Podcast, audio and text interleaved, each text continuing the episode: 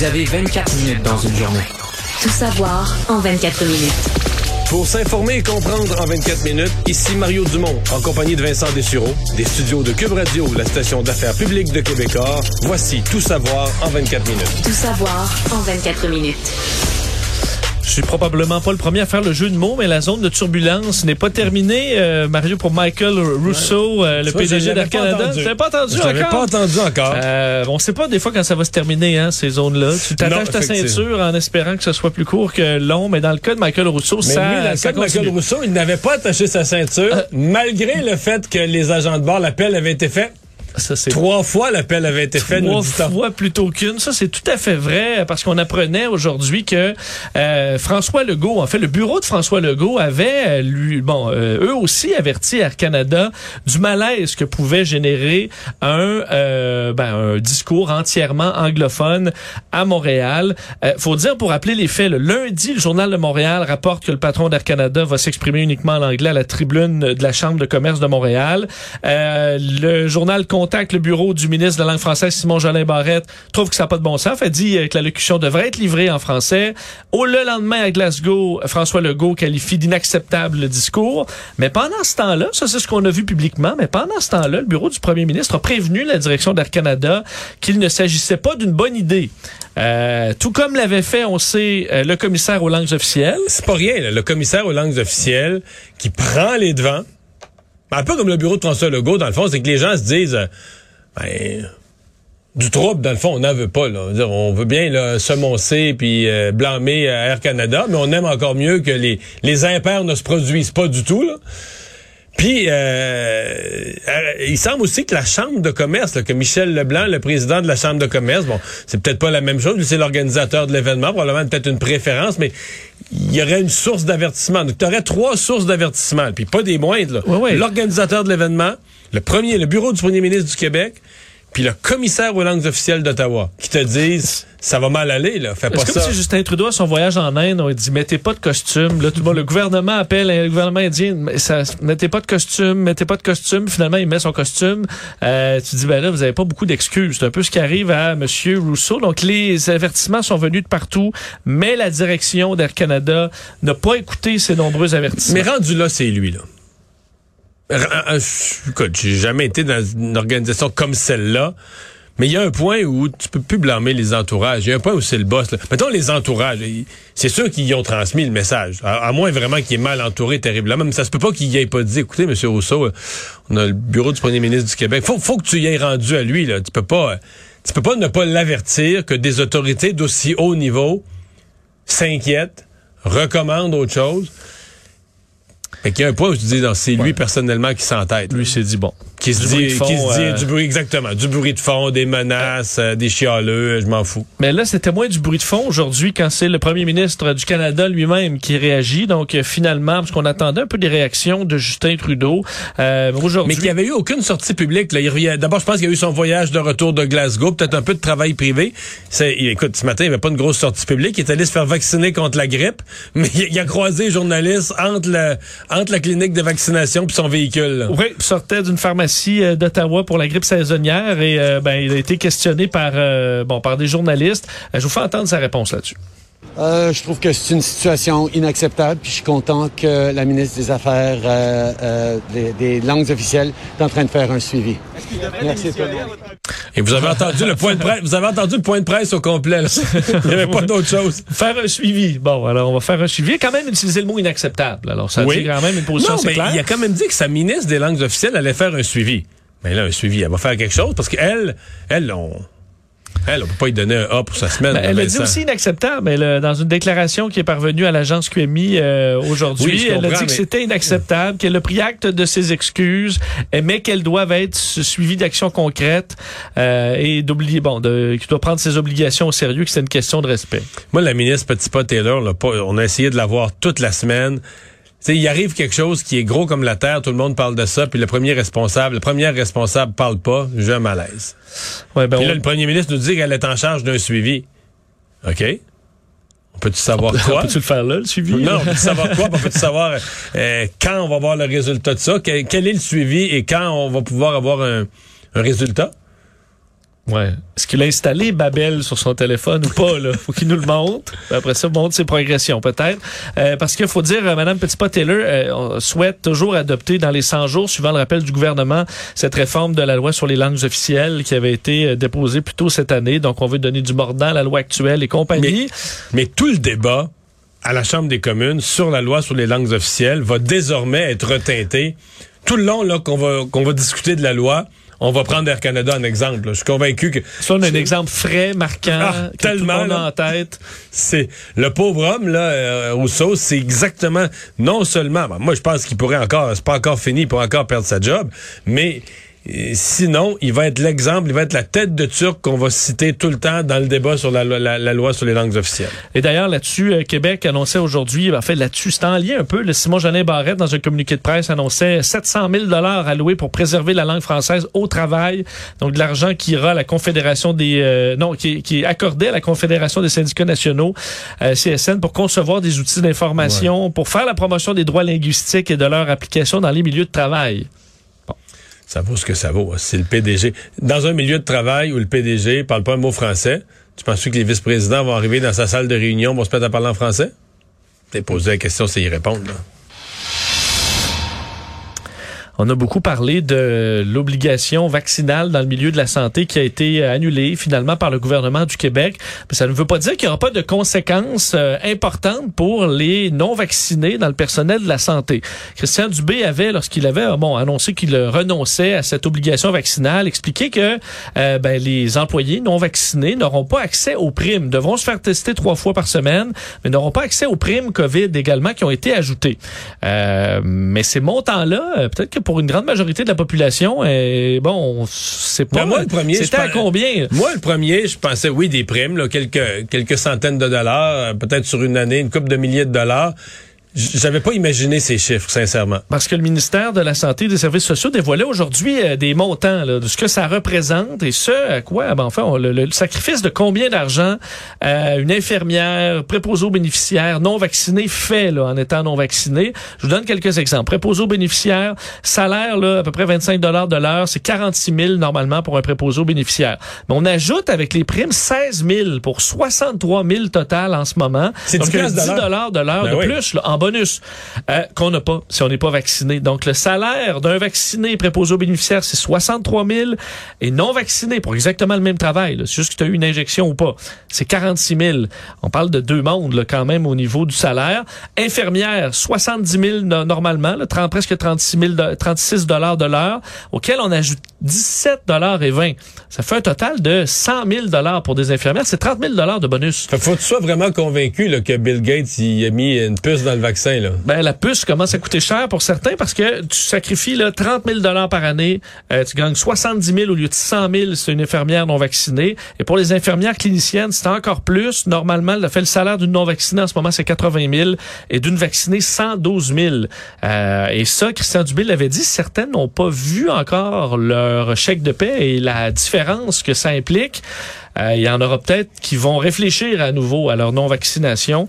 Euh, de ça s'ajoute le dépistage euh, trois fois par semaine. Alors, ça amènera peut-être certains à réfléchir. Mais c'est drôle parce que dans les conférences de presse, on, avait peu accroché. Moi, le premier, je, fais mon meilleur coup de peau, on avait peu accroché là-dessus. Ben, évidemment, on était frappé par la nouvelle. Il n'y aura plus d'obligation vaccinale. Un. Deuxième nouvelle, alors, ben, ils vont se faire tester, puis là, trois fois par semaine, se faire tester. Mais c'est vrai que le ministre, il disait aussi ça, là, ils vont perdre des prémis. Il mentionnait ça au passage. Mais personne n'avait vraiment soit posé des questions en conférence de presse là-dessus, mis une loupe là-dessus, euh, combien d'argent on parle. Mais est-ce que aussi pour la fatigue des, vaccinés, là, je disais qu'il y en a certains dans des milieux de travail qui sont plus capables d'entendre des, histoires de, de non-vaccinés et qui là dit bah parfait, ils vont rester, on va travailler encore ensemble, mais je suis pas mal mieux payé là. C'est sûr que Ça ça, ça change, ça ton regard. Tout savoir en 24 minutes. Drame à Montréal la nuit dernière qui euh, est possiblement, euh, selon l'hypothèse la plus euh, probable, un meurtre suivi d'un suicide sur le plateau Mont-Royal, donc dans le courant de la nuit vers 3 heures du matin. Euh, s'agirait du fils du propriétaire de la boulangerie très connue au Québec, enfin à Montréal et même à travers le monde, la boulangerie Fairmount Bagel. Ce- cet homme, Daniel Schlafman, 31 ans, aurait été donc retrouvé mort aux côtés d'une femme encore non identifiés. Ce qu'on apprend, c'est qu'un des employés euh, de l'entreprise s'est rendu au logement de Daniel Schlafman vers 3h15 du matin. Mais ça, ça indique quand même une inquiétude. Une inquiétude. On voulait, on dit s'enquérir sur son état. Là. Et là, en ouvrant une porte, on voit un corps. La personne est retournée à la boulangerie. Euh, c'est une deuxième personne qui est revenue, qui a fait la constatation et qui a appelé le 911.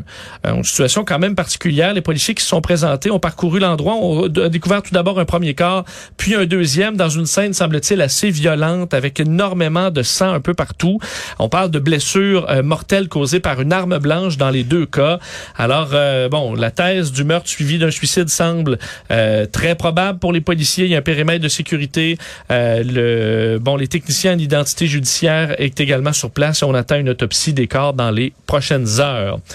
Parlons euh, un sujet plus léger, plus positif. Celui-là, les amateurs du, euh, du Canadien de Montréal seront ravis d'apprendre que Carey Price est sur le chemin du retour, on peut dire, parce que Dominique Ducharme, l'entraîneur-chef, euh, a révélé aujourd'hui durant un point de presse que Carey Price allait être lundi à Montréal dans l'entourage du Canadien pour une évaluation. Alors, on, le verra pas en, uniforme mardi, mais euh, va se soumettre à des tests.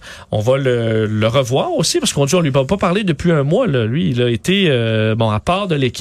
Alors, on va rencontrer les thérapeutes, on va développer un plan à suivre. il y a probablement des joueurs qui ont des nouvelles de lui. Les amis de Price, il y a, à ma connaissance, ben, Weber est plus là. Il y a Jeff Petrie qui était un ami. C'était comme un trio d'amis. Euh, Est-ce que ce qu'il dit à ses amis se rend après ça dans l'organisation? peut-être que, Petrie raconte, peut-être que Petrie raconte pas ses affaires personnelles euh, avec Price dans, dans, tout le vestiaire. Parce que Dominique Ducharme semblait pas avoir beaucoup d'informations. Euh, et aussi, on, ce sera quoi, là, le retour? Ça prendra combien de temps? Est-ce qu'on va même l'envoyer temporairement euh, au Rocket de Laval en uniforme? J'ai fait le saut quand j'ai vu ça, mais je comprends que ça s'est déjà fait. Ça s'est déjà non, l'année passée, si je veux pas me tromper, là, mais induire les gens en erreur, mais de mémoire, Gallagher et Price s'étaient rendus au Rocky, mais pas pas pour 30 euh, matchs. Je pense que c'était un match, mais juste une petite remise en forme, un nouveau contact avec la compétition après des absences. Euh, par contre, toi, tu te dis que dans le cas de Price... ben, parce que de toute façon, il y a toute la compétition aussi dans la grande équipe. Euh, et tu peux bien perdre 8-0 si tu veux, Carrie, là remets-toi en selle. T'as pas de pression, là. On fait juste perdre tout le temps, là. Le pire qui peut arriver, c'est que tu vas avoir la chance du beginner's luck, la, chance, du débutant. Au pire, ça se passe bien, là, mais sinon, euh, c'est business as usual. Si on se fait laver. On verra. Il, prend, ce sera sa décision. Euh, Aujourd'hui, euh, situation quand même particulière. Mathieu Lacombe, le ministre de la Famille, était interpellé aujourd'hui par l'opposition euh, sur les, le dossier des garderies. Euh, je dis particulier, c'est pas inhabituel, ce qu'on appelle une interpellation. Tous les vendredis matin, mais c'est que celle-ci était diffusée. Était diffusée parce que pendant deux heures, on peut questionner le, le, ministre sur sur ce sujet, mais c'était diffusé euh, puisque la question bon, euh, pour, bon portait sur la grève des euh, travailleurs en petite enfance. On diffusait dans des salles de cinéma l'interpellation où des éducatrices pouvaient se rendre pour les Parce qu'en fait, je pense pas qu'il y a de problème à faire ça dans le sens que c'est le canal de l'Assemblée nationale. je pense pas qu'il y a de droit de je veux dire, mettons, un match de hockey, tu n'aurais pas le droit de le présenter comme ça, sans payer les droits, mais des travaux parlementaires. Ils, sont pas UDA, là. Ils sont pas UDA, tu peux pas, tu peux pas dire qu'il faut que tu réclames les droits, donc. Donc, d'après moi, les travaux parlementaires, t'es mets... Mais c'était drôle parce qu'on voyait des images, ils étaient là. Tu peux y mettre en cage au sport, là. oui, mais c'était spécial parce qu'on voyait des éducatrices qui buvaient de la slotch, là, parce qu'ils sont, ils sont au cinéma, là. Mais ils écoutaient Mathieu Lacombe. Euh, débattre avec l'opposition. Mais ça a permis au moins de suivre pour eux les travaux. Semblait d'ailleurs peu satisfait des réponses de, M. Lacombe. Mais je vais vous faire entendre quelques euh, quelques extraits. Tout d'abord, l'opposition euh, qui, ben, à la fois, les, fait tous les responsables des familles des différents partis, Christine Labrie de Québec solidaire, Véronique Yvon du Parti québécois et Marc Tanguay du Parti libéral du Québec sur la situation actuelle parce qu'on a des gros doutes dans l'opposition que la promesse de 37 000 places est crédible. On peut les écouter. Là, il n'y a absolument aucune cible. C'est premier arrivé, premier servi. Puis ceux qui sont les premiers prêts à déposer des projets en ce moment, ce sont les garderies privées parce que ce sont elles dont les projets n'ont pas été retenus dans le dernier appel de projet. Leur projet il était déjà monté, était déjà prêt à soumettre. C'est beaucoup, beaucoup trop peu, trop tard. Puis ça a laissé euh, des milliers, des milliers de parents en plan pendant qu'il ne se passait rien du côté du développement. Et pire, pour les éducatrices. Et les éducatrices, là, c'était vraiment une tempête annoncée qu'on a répétée. Et puis le, le ministre nous disait qu'on était alarmiste. Ils vont développer 37 000 places dans les 24 mois. Il y en a fait 3 000 dans les trois dernières années ça tient pas la route. Et euh, particulièrement, Marc Tanguay, que vous venez, venez d'entendre, et, euh, est allé piquer au vif Mathieu Lacombe. Le ministre était vraiment pas content des commentaires euh, bon d'un membre du Parti libéral. Vous allez l'entendre dans cet extrait où il, euh, il lui, lui a répondu. Regardez la subvention que les éducatrices en milieu familial vont recevoir après nos négociations, puis vous viendrez nous dire si c'est gênant. Au contraire, c'est un rattrapage historique. Donc, quand je vous dis qu'il y a des maudites limites, là, moi, venir m'asseoir ici pour entendre le député de La Fontaine jouer sa mauvaise pièce de théâtre, ça me fait pogner les nerfs. Donc, je veux que les femmes qui nous écoutent, non, il n'y a rien qui contrevient au règlement là-dedans. Donc, je veux que les gens qui nous écoutent, en ce moment, réalisent que la personne qui veut les défendre aujourd'hui, là, ben, c'est la personne qui a contribué à saccager la maison puis le réseau. Bon, rappelez que c'était une autre journée de grève pour euh, des éducatrices, euh, des travailleurs euh, de la petite enfance. Alors, ce dossier-là euh, se poursuit. Être en grève, va aller au cinéma écouter un peu de travaux parlementaires. Euh, des bonnes nouvelles euh, pour euh, une pilule anti-COVID. J'ai parlé plus tôt cette semaine de la pilule de Merck là, qui, euh, qui a été approuvée au euh, Royaume-Uni. Et là, c'est un autre outil qui pourrait arriver dans les prochains mois, les prochaines semaines. c'est la pilule anti-COVID de Pfizer. Pfizer, qu'on on s'entend au niveau de la COVID, ils s'en sont bien tirés avec leur vaccin, vaccin Pfizer BioNTech, qui est numéro un partout dans le monde en ce moment. Et là, arrive avec leur pilule. Donc, qui, un autre outil pour ceux qui ont contracté la COVID, pour les empêcher de se retrouver à l'hôpital ou carrément d'en mourir. Mais selon les chiffres révélés par Pfizer aujourd'hui, leur euh, médicament s'est révélé efficace à 89 pour prévenir les risques d'hospitalisation ou de décès, selon des résultats euh, intermédiaires d'essais cliniques, mais qui sont quand même révélateurs. On dit qu'on remettra dès que possible à l'Agence américaine des médicaments euh, ces résultats en vue d'une euh, demande d'autorisation. Probablement, on le souhaite d'ici le Thanksgiving américain, le 25 novembre. Euh, bon, alors que... Mais ce médicament-là, tu sais, a créé aujourd'hui, je voyais un article dans les, pages économiques, là, euh, vraiment là, une explosion de l'optimisme. Tous les sites d'aviation, de voyage, les booking.com, ceux qui, qui des chambres d'hôtel, Airbnb, les, compagnies de croisière, là, les actions aujourd'hui ont monté de 6, 7, 8, 9, 10 jusqu'à 12% Donc des montées spectaculaires basées sur, non pas sur euh, le- des, des chiffres de reprise de voyage ou des profits ou tout ça, mais basées sur la pelule. Ben, parce que la ça peut être un, peu- ça peut être un game changer, pardonnez-moi Ah, l'expression, mais parce que le vaccin, on sait qu'on protège euh, les gens qui sont vaccinés, mais pas les autres, et pas des gens extrêmement malades qui peuvent en mourir quand même. Et ça, Et ça même vient les gens couvrir. vaccinés, même les gens vaccinés, il y en a, C'est quel- ça. il y en a quelques-uns plus malchanceux qui tombent malades quand même. Et ça, ça vient couvrir euh, l'angle mort. là. Donc, les gens non vaccinés, les gens qui meurent quand même ou qui se retrouvent quand même hospitalisés malgré le vaccin. Donc là, tu te retrouves avec un vaccin très efficace. Et pour ceux qui passent entre les mailles du filet ou qui sont pas vaccinés, Un médicament ben, un médicament très efficace à presque 90% ben là, tu te retrouves à dire, OK, bon, on est peut-être capable Ouais, de... Mettons que le vaccin est à passer à autre 90, chose. puis le médicament à 90, il faut que tu sois, mettons une personne en moyennement en santé, il faut que tu sois vraiment malchanceux pour passer. Il va en avoir, là, un sur 10 000 ou un sur je sais pas combien, mais Là, tu peux ouvrir, euh, tu Ouais. peux vivre pratiquement normalement. Euh, et là, ce qu'on a fait, ce qui est quand même intéressant, c'est qu'il y a eu des tests qui ont été faits auprès de 1200 adultes euh, qui ont été suivis euh, dans les jours qui suivaient des symptômes de la COVID. Certains recevaient la pilule de Pfizer, d'autres un placebo, euh, et à différents bons stades. Ouais, mais là, ils, ont même, quelques- ils ont même stoppé l'étude parce Ben, que c'était c'était indécent, hum- inhumain pour ceux qui avaient le placebo. Là. Ben, exact, parce que l'essai au total là, euh, propose fait le, le- le- le médicament à 3000 personnes. Le recrutement qui a été stoppé face à l'efficacité écrasante parce qu'on s'est mis à le donner. Écoute, tu ne laisseras pas quelqu'un mourir. Le- L'efficacité était tellement évidente. Ouais, laisser quelqu'un mourir, tu lui donnes le placebo, puis sa mort prouve que le... Ouais, tu marques, OK, ben, il est mort comme on pensait. Là. euh, ben, cette personne-là, euh, ça devient à un moment donné éthiquement douteux. Alors, les tests, de ce que je comprends, rendu là, c'est surtout est-ce que c'est pas dangereux, est-ce qu'il n'y a pas d'effet secondaire, euh, euh, parce que l'efficacité semble assez écrasante. Alors, c'est une très bonne nouvelle euh, qui sera à suivre dans les prochaines semaines. Euh, parlons des cas d'ailleurs de COVID qui ralentissent au Canada selon l'Agence de la santé publique. C'est une bonne nouvelle. Par contre, elle vient avec un bémol sur le fait que dans les, dernières semaines, le taux de diminution a quelque peu ralenti. Alors, on peut s'attendre à euh, de l'instabilité des fluctuations un peu dans les prochains mois. Mais somme toute, la tendance au pays est bonne, euh, surtout avec la vaccination qui est très élevée, la vaccination des jeunes qui s'en vient.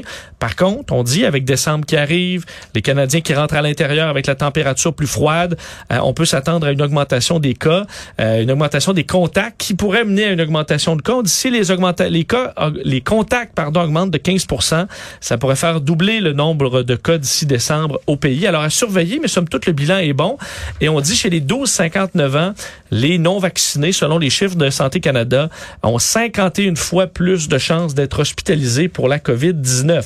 Et ça, c'est le bilan chez nous. Alors qu'en Europe, là, les, surtout dans les pays où les taux de vaccination sont décevants, euh, c'est son COVID, euh, comme comme nous, dans, quasiment dans la troisième vague. Oui, c'est repris. Euh, en fait, la recrudescence est importante dans plusieurs pays d'Europe en ce moment, ce qui fait que, on dit au niveau mondial, la semaine, bon, augmentation légère de 1% de semaine en semaine, cette semaine versus la semaine dernière dans le monde.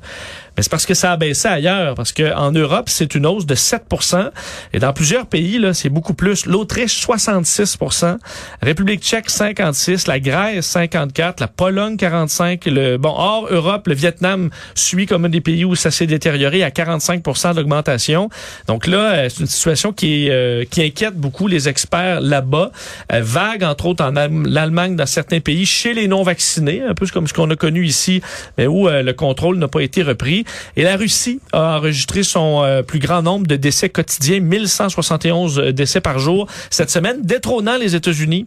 Euh, c'est quand même particulier parce Russie, ça va extrêmement mal et on vient à peine de dépasser les États-Unis. Parce qu'aux États-Unis, ils ont quand même plus de 1000 morts par jour. Les États-Unis, on n'en parle plus du tout. On n'en parle plus. Parce que comme ils ont connu 3000, 1000 par jour, c'est comme tout va bien. Oui, mais c'est quand même un bilan encore, énorme. encore énorme. Euh, parlons de sport d'hiver. Euh, on arrivera aux premières neiges, les stations de ski qui vont rouvrir, mais qui s'inquiètent de différents points euh, parce qu'on manque d'employés dans le milieu euh, du ski. Ça, c'est clair. Et ça, 14 ouais, ça, ça en prend beaucoup. Hein? Ça en prend beaucoup, surtout que là, on va ouvrir à pleine capacité. C'est dans les nouvelles, dans les nouveaux assouplissements. Donc, on a besoin d'employés. On en a besoin de 14 000. De sorte que les montagnes, en ce moment, font des pieds et des mains pour trouver du personnel. On dit là, appel dans des clubs de golf où on avait des employés étrangers, par exemple, qui, pour les inciter à demeurer au pays, pour rester cet hiver, travailler dans des centres de ski. Euh, on fait tout ce qu'on peut et on s'inquiète aussi du passeport vaccinal parce que on devra rembourser, euh, même si la saison s'annonce bonne, il y a de l'intérêt, les gens ont hâte de sortir, d'aller faire du ski, mais euh, il y a des gens qui rappellent pour se faire rembourser en raison du passeport vaccinal. Alors on s'inquiète de ce remboursement qu'il y aura à faire, mais somme toute, la saison semble se diriger vers quelque chose de positif.